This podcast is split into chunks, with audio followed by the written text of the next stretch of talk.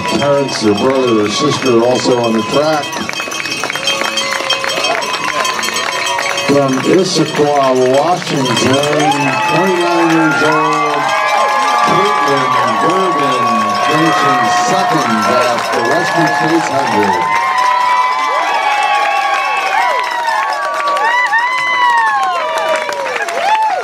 1840 is the time for Kaytlyn Gerbin.